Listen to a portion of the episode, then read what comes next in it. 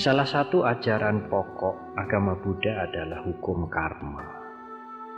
Peristiwa terjadi karena ada sebab, dan setiap sebab melahirkan akibat. Hanya pengertian hukum karma itu tidak boleh difahami dengan amat sempit. Memang yang lalu kita membuat banyak macam perbuatan, yang baik maupun yang tidak baik. Tetapi apa yang kita alami sekarang, keberadaan kita sekarang, taraf hidup kita sekarang, kedudukan sosial kita sekarang tidak 100% akibat karma yang lalu. Pengertian ini bukan pengertian yang melengkapi, tetapi justru pengertian yang sangat penting. Kalau keadaan kita sekarang seluruhnya adalah akibat dari perbuatan atau karma kita sendiri yang lalu, itu justru fatalistik. Fatalistik itu ya udah. Kita sekarang ini akibat yang lalu ya udah harap diapake. Itu amat berbahaya pengertian seperti itu. Dan itu justru bertentangan dengan ajaran hukum karma yang diajarkan oleh Sang Buddha.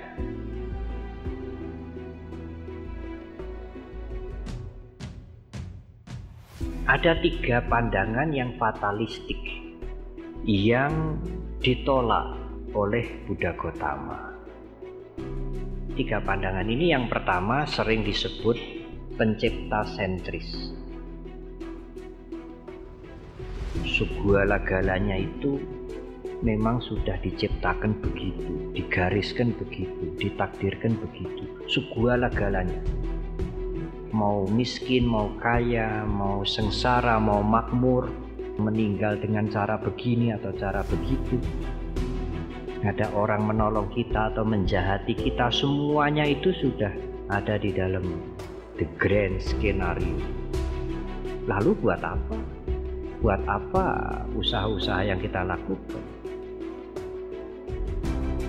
Kita menjadi korban kejahatan juga sudah termasuk skenario, lalu buat apa? Buat apa usaha-usaha untuk perbaikan, untuk kemajuan dan sebagainya? Karena jalan hidup kita itu sudah di, ditakdirkan. Fatalistik yang kedua adalah apa yang terjadi ini tidak ada sebab. Jalan begitu aja. Ada panas, ada dingin, ada siang, ada malam, ada susah, ada senang, ya jalan begitu aja. Itu juga fatalistik. Dan yang ketiga, seperti yang tadi saya sampaikan, semuanya akibat karma yang lalu.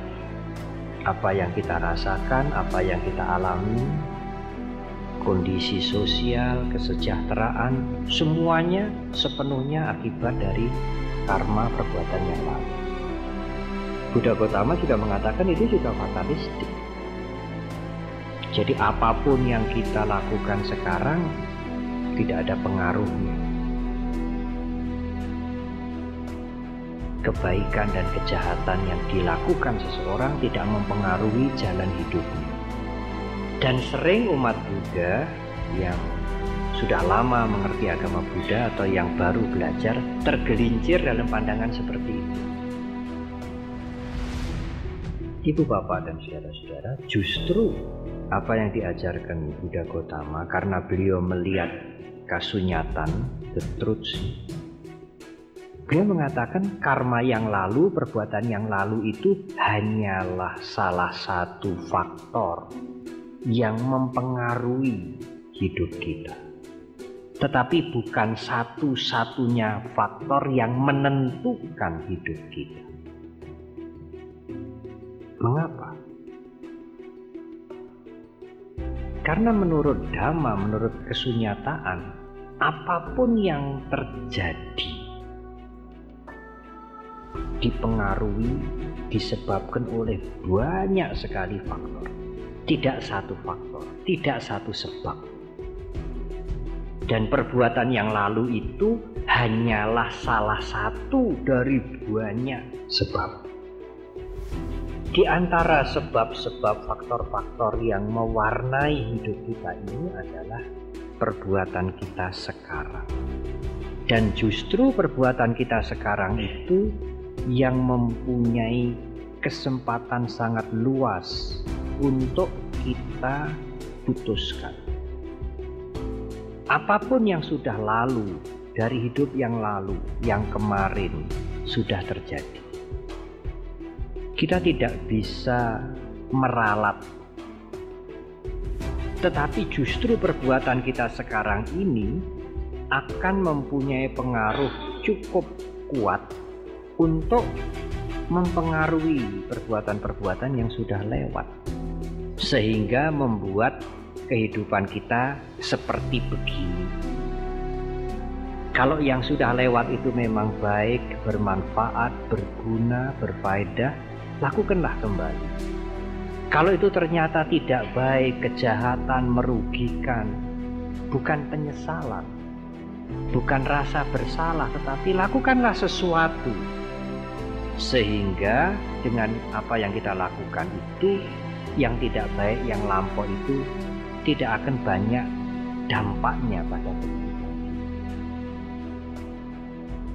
Dalam pengertian tentang hukum karma disebutkan bahwa setiap orang mempunyai free will, mempunyai kehendak bebas. Dan dia bisa menggunakan kehendak itu untuk kebaikan atau kejahatan untuk yang bermanfaat atau untuk hal-hal yang merugikan.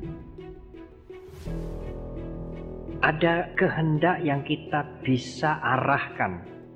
Sekarang kita mau melakukan sesuatu yang baik atau sesuatu yang jelek.